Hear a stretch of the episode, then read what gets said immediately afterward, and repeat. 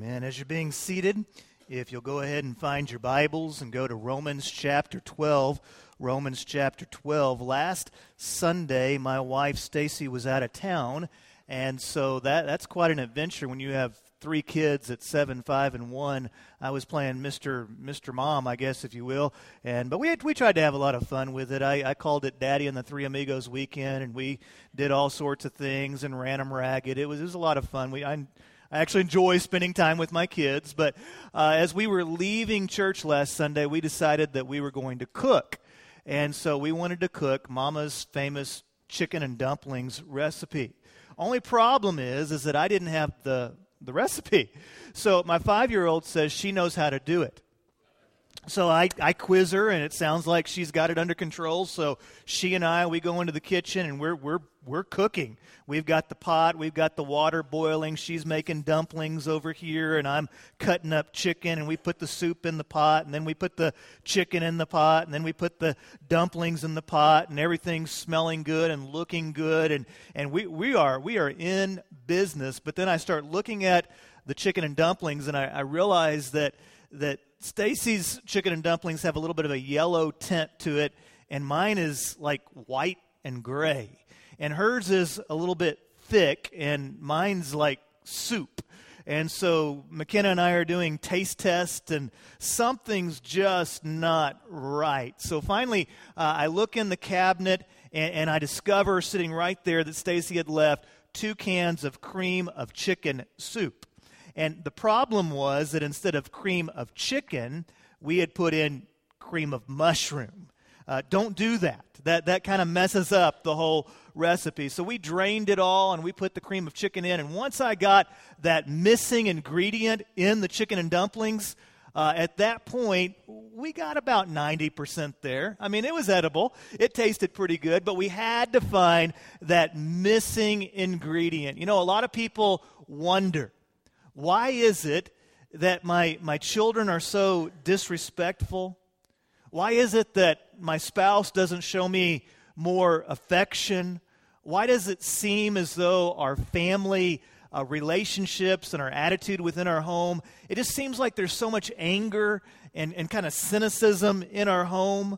And, and it just seems like there's something missing. There, there's a missing ingredient somewhere. And so we start going down our checklist. Well, do we have love? Yeah, we've got love. Check that one off. Do, do we have commitment? Yeah, we, we, we're committed to each other, so check that off. Do, do we have the stuff we need? Yeah, we've got a nice house, car, food, everything that we, we really need. And so check that off? Or are we doing the things like, are we teaching right and wrong and, and valuing God in our home? Are we going to church? Yeah, we're, we're doing all that. So, so check that off. Are we making sure that we raise our children to love the Cowboys and, and uh, cheer for them? Well, yeah, we're, we're doing that. So check that one off and then for some reason it keeps disappearing it keeps getting overturned. But but you know we're, we're doing everything that we were supposed to do but it just seems like somewhere along the way something's missing. What is that that missing ingredient? Well in romans chapter 12 and verse 10 here's what the scriptures say. Show family affection to one another with brotherly love now, those of you in the church who are hugger muggers, this is your verse. Some of you like to hug and, and show a lot of affection, and, and, this is your verse that you can frame and you can put up on the refrigerator. The Bible says it's okay to show family affection to one another with brotherly love. Now, make sure, though, that you take note. It's family affection with brotherly love, not creepy affection, okay? Family affection. But then the scriptures continue outdo one another in showing honor. Do not lack diligence, be fervent in the Spirit, and serve the Lord. And I want us to zero in today in this section of Scripture on that word honor. The Bible says, outdo one another in showing honor. What does the word honor mean? If you're sitting by somebody, just take about 10 seconds here, and off the top of your head, how would you define the word honor? Ready? Go.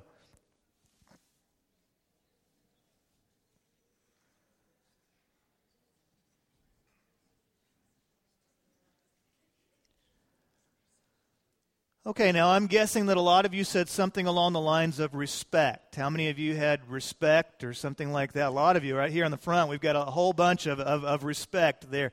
I appreciate the respect you're sending this way. Well, the Old Testament Hebrew concept, uh, honor means to take seriously, to take seriously with our attitudes and our actions. As you move into the New Testament, that word honor means to value or revere, to see as significant, even to protect. The Louvre in Paris, France, was originally a palace for King Philip II. It's today a famous art museum. There are 10 million visitors that visit the museum each year. In the museum, they have 380,000 objects on display. They have 35,000 works of art, the most famous of which, anybody know? The Mona Lisa. They also have 1,300 security guards, 900 cameras, 2,000 doors, and 5,000 keys. Now, why? Why the elaborate displays? Why the hyper protection? Well, on one hand, it's because the art is worth a lot of money. But the reason why the art is worth a lot of money is because it's significant. And because the art is significant, they display it with honor. They guard it. They protect it. They even talk in reverent terms about the art there. We honor things that are valuable to us. We honor things that if they are broken, if they are stolen, those things are irreplaceable. We intrinsically honor family. I remember whenever I was in third grade, my mom came home from work one day and one evening, and so as she was getting out of the car, I, I was outside and I waved and said, "Hey, mom, how are you?" And and she was upset with me for some reason. I mean, I was sitting on top of the house and I'd been jumping off the house all afternoon, my friend John Mark and I, and we'd even uh, piled the leaves together to pad our fall a little bit. And so, you know, hi, mom, and I showed her what I'd been doing, and you know, it looked like she was about to have a heart attack, you know, and and she she was upset, and she had her own special way of showing me honor at that time okay but she i was i'm significant to her and so she she wanted to make sure that i was okay and she felt like jumping off the house was not okay. You know, you dads in the audience today, if there were a home invader that came into your house and threatened the well being of your family, you would fight that individual to the death. You would defend your family's honor. It is intrinsic within us that we honor family and we protect those things which are valuable to us. Well, the scriptures also teach us today that we should honor our church, that within the church, we should outdo one another in showing honor. If somebody tries to stir up trouble, if you hear people verbally tearing other believers apart, if someone begins attacking the sweet fellowship that we enjoy uh, within our church, in defending our church, we defend the honor of our church because our church is valuable to us.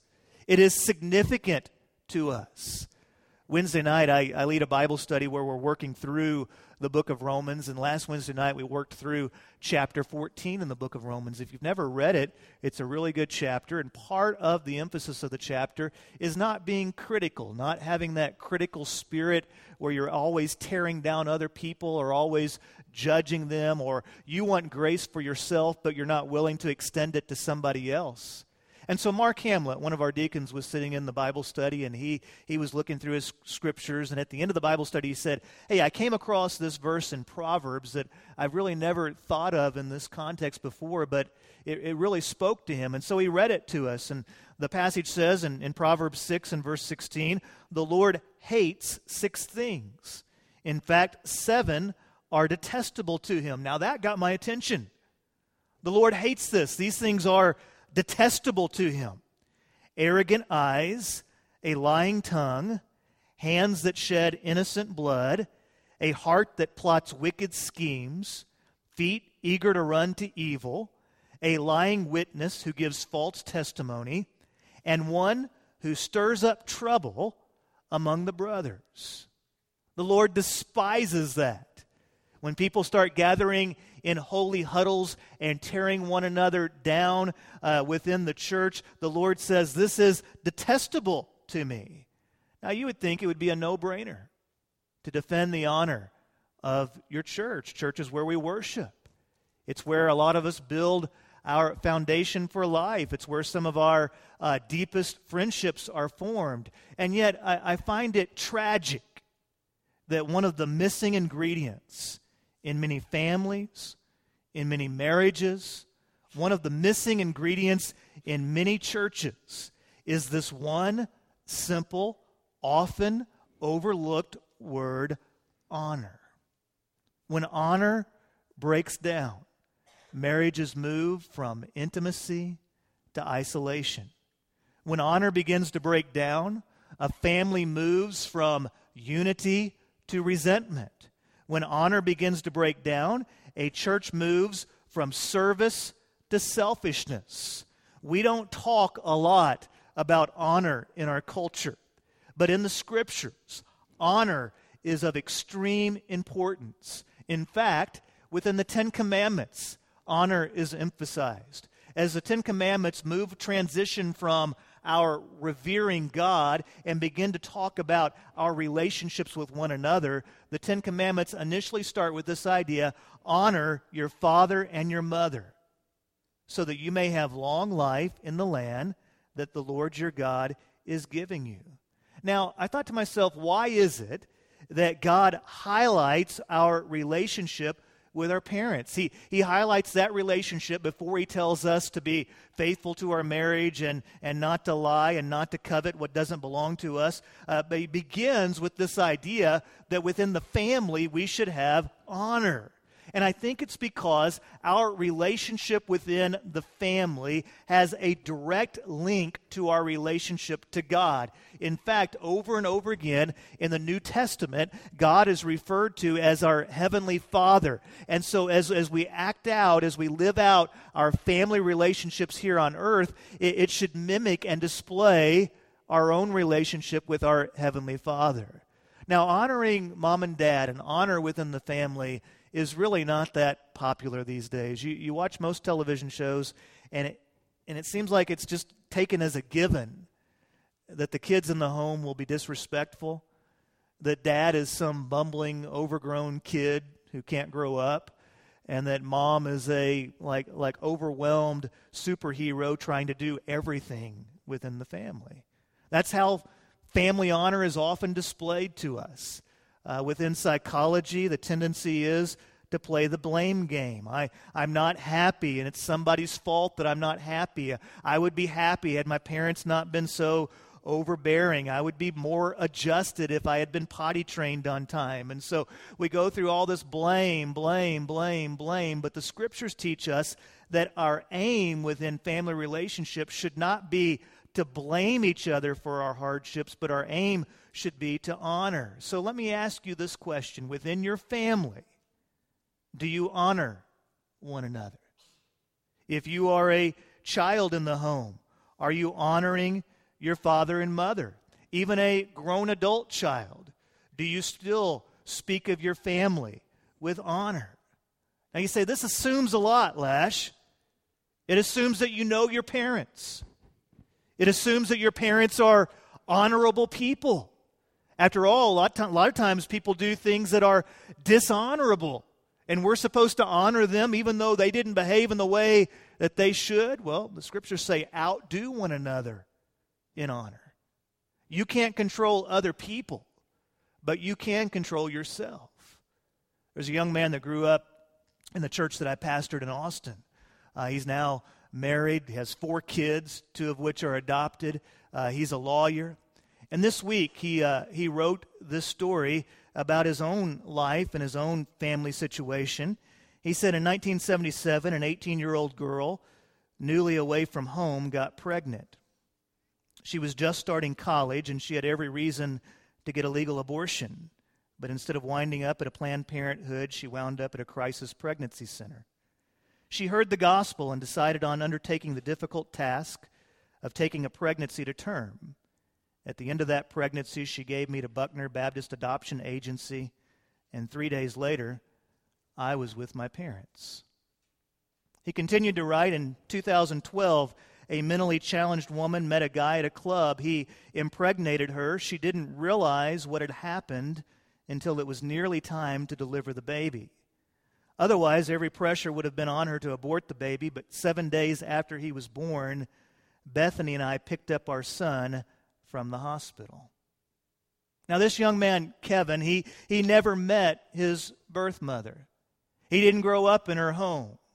He wasn't nurtured by her. In fact, he could have even felt abandoned by her, but instead, he was thankful for the decision that she made to give him birth.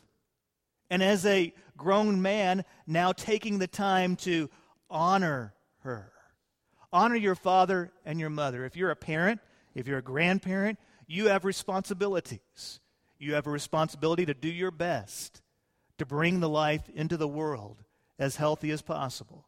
You have the responsibility to do your best to nurture those children in your home, to teach them right and wrong, and make sure that they learn the various lessons that they need to learn along the way.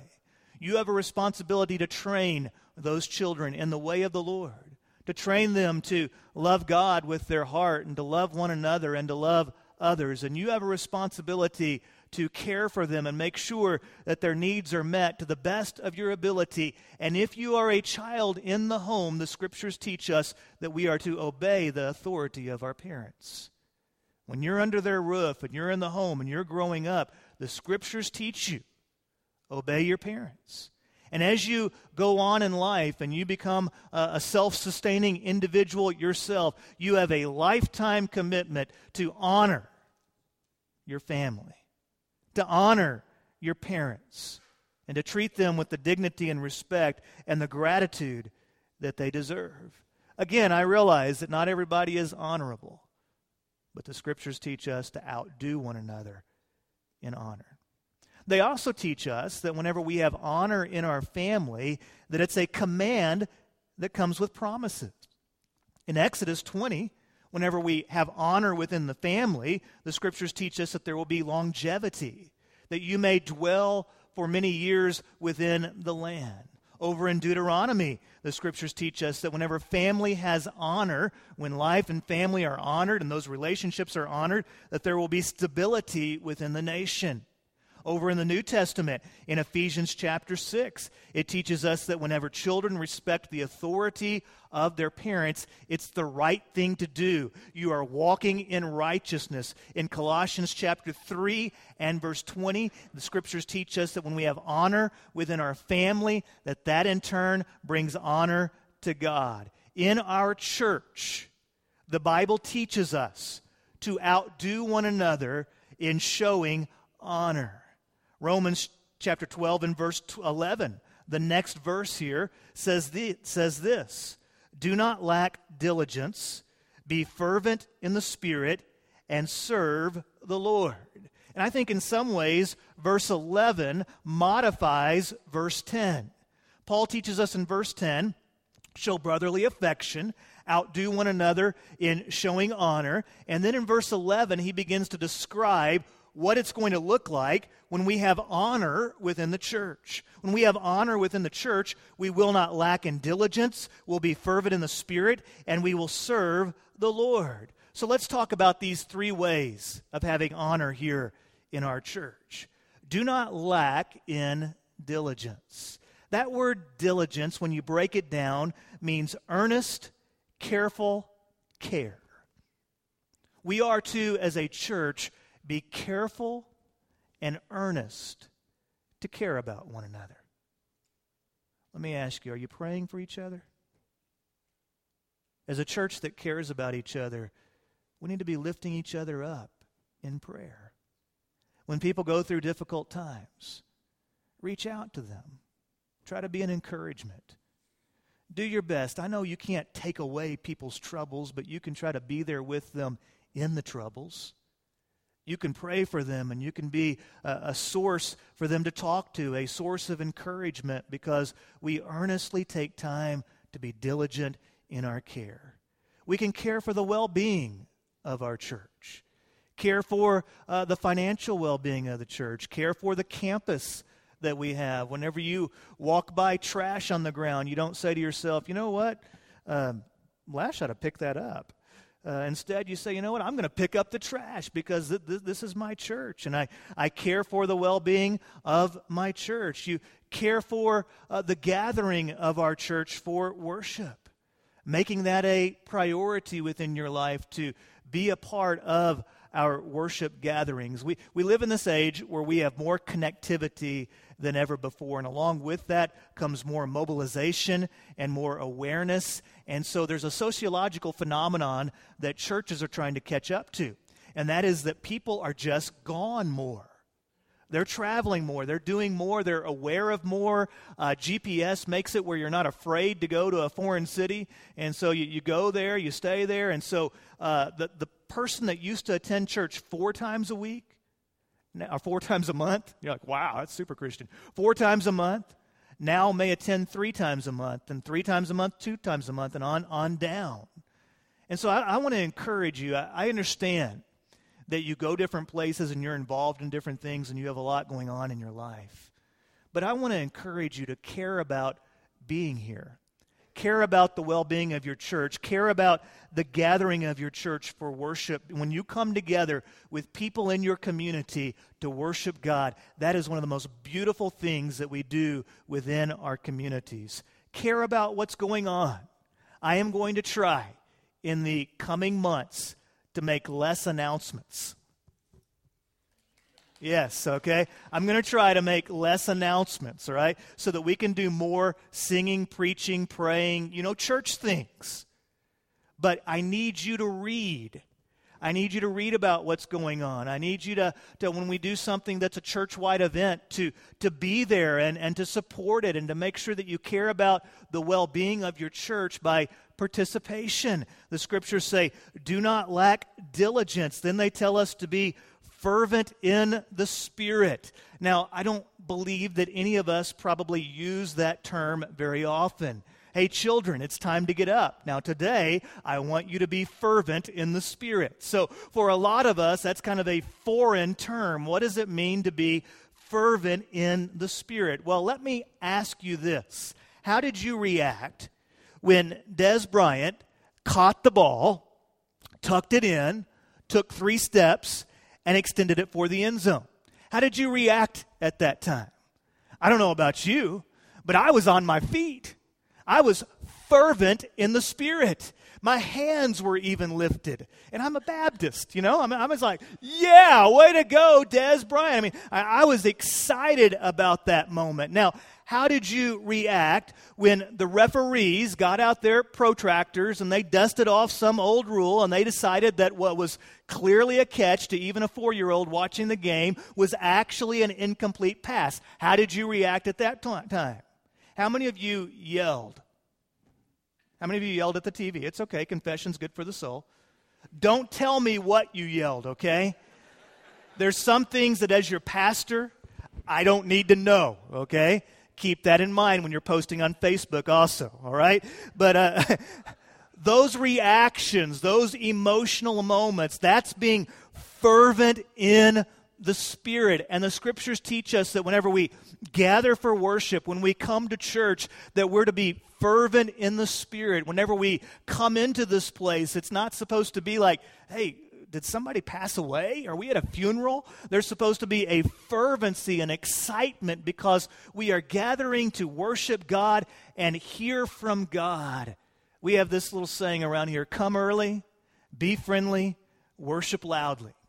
And it's, it's just a practical saying about being fervent in the Spirit that you get up on Sunday morning And you don't ask the question, uh, Are we going to church? Because you've already decided on Sundays, we go to church. When we're in town and we're able, we go to church. So you get up, uh, you're here on time, you're in your seat. Whenever the music starts, you're, you're singing loudly. Whenever you see your friends, you're friendly. Whenever new people walk into the church, you're friendly so that whenever people come into the doors of Murphy Road, they don't feel like it's a cold, dead place, but the people there, man, they're friendly and, and they really sing and they worship, and there's, there's a fervency in what we do.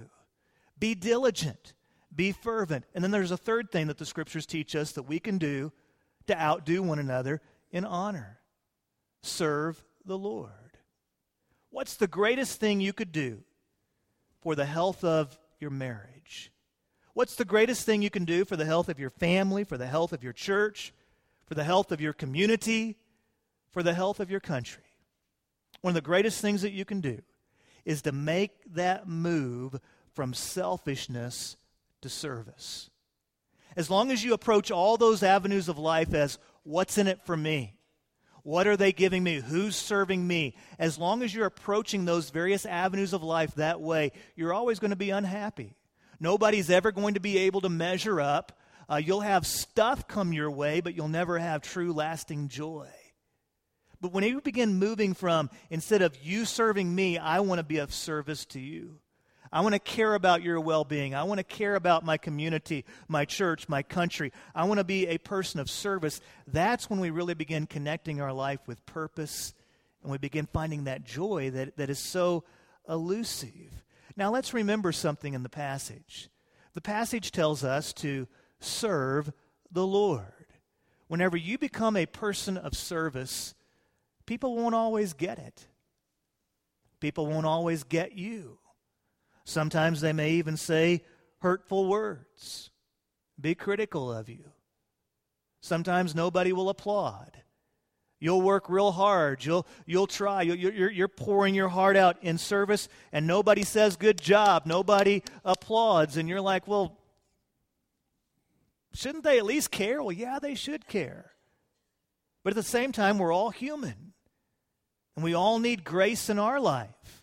And because we all need grace in our lives, we also have to be willing to extend grace to others. And we have to remember this simple truth we serve the Lord.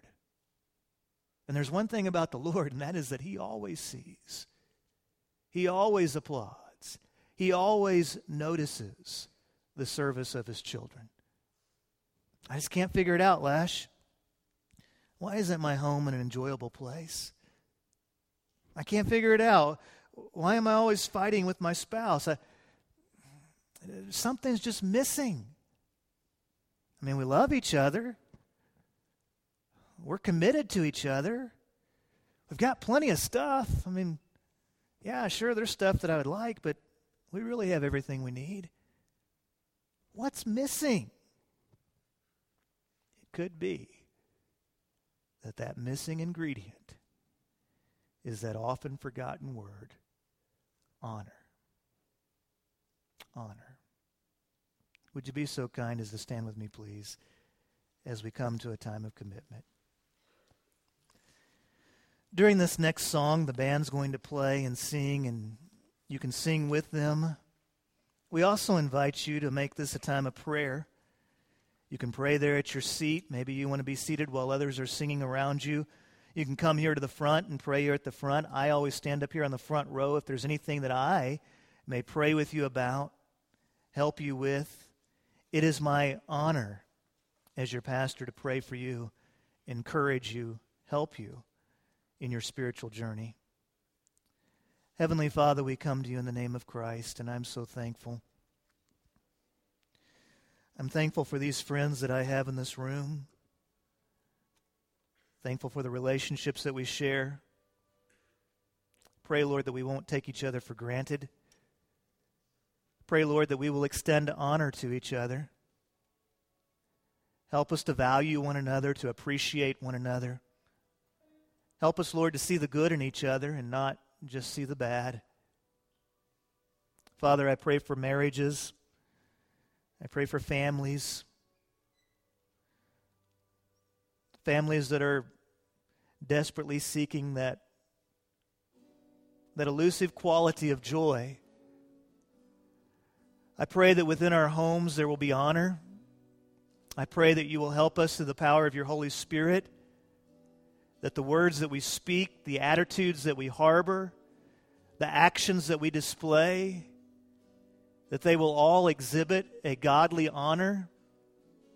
Help us, Lord, even when people are not honorable towards us, that we might respond with honor towards them. And I pray, Lord, for healing in marriages and in families.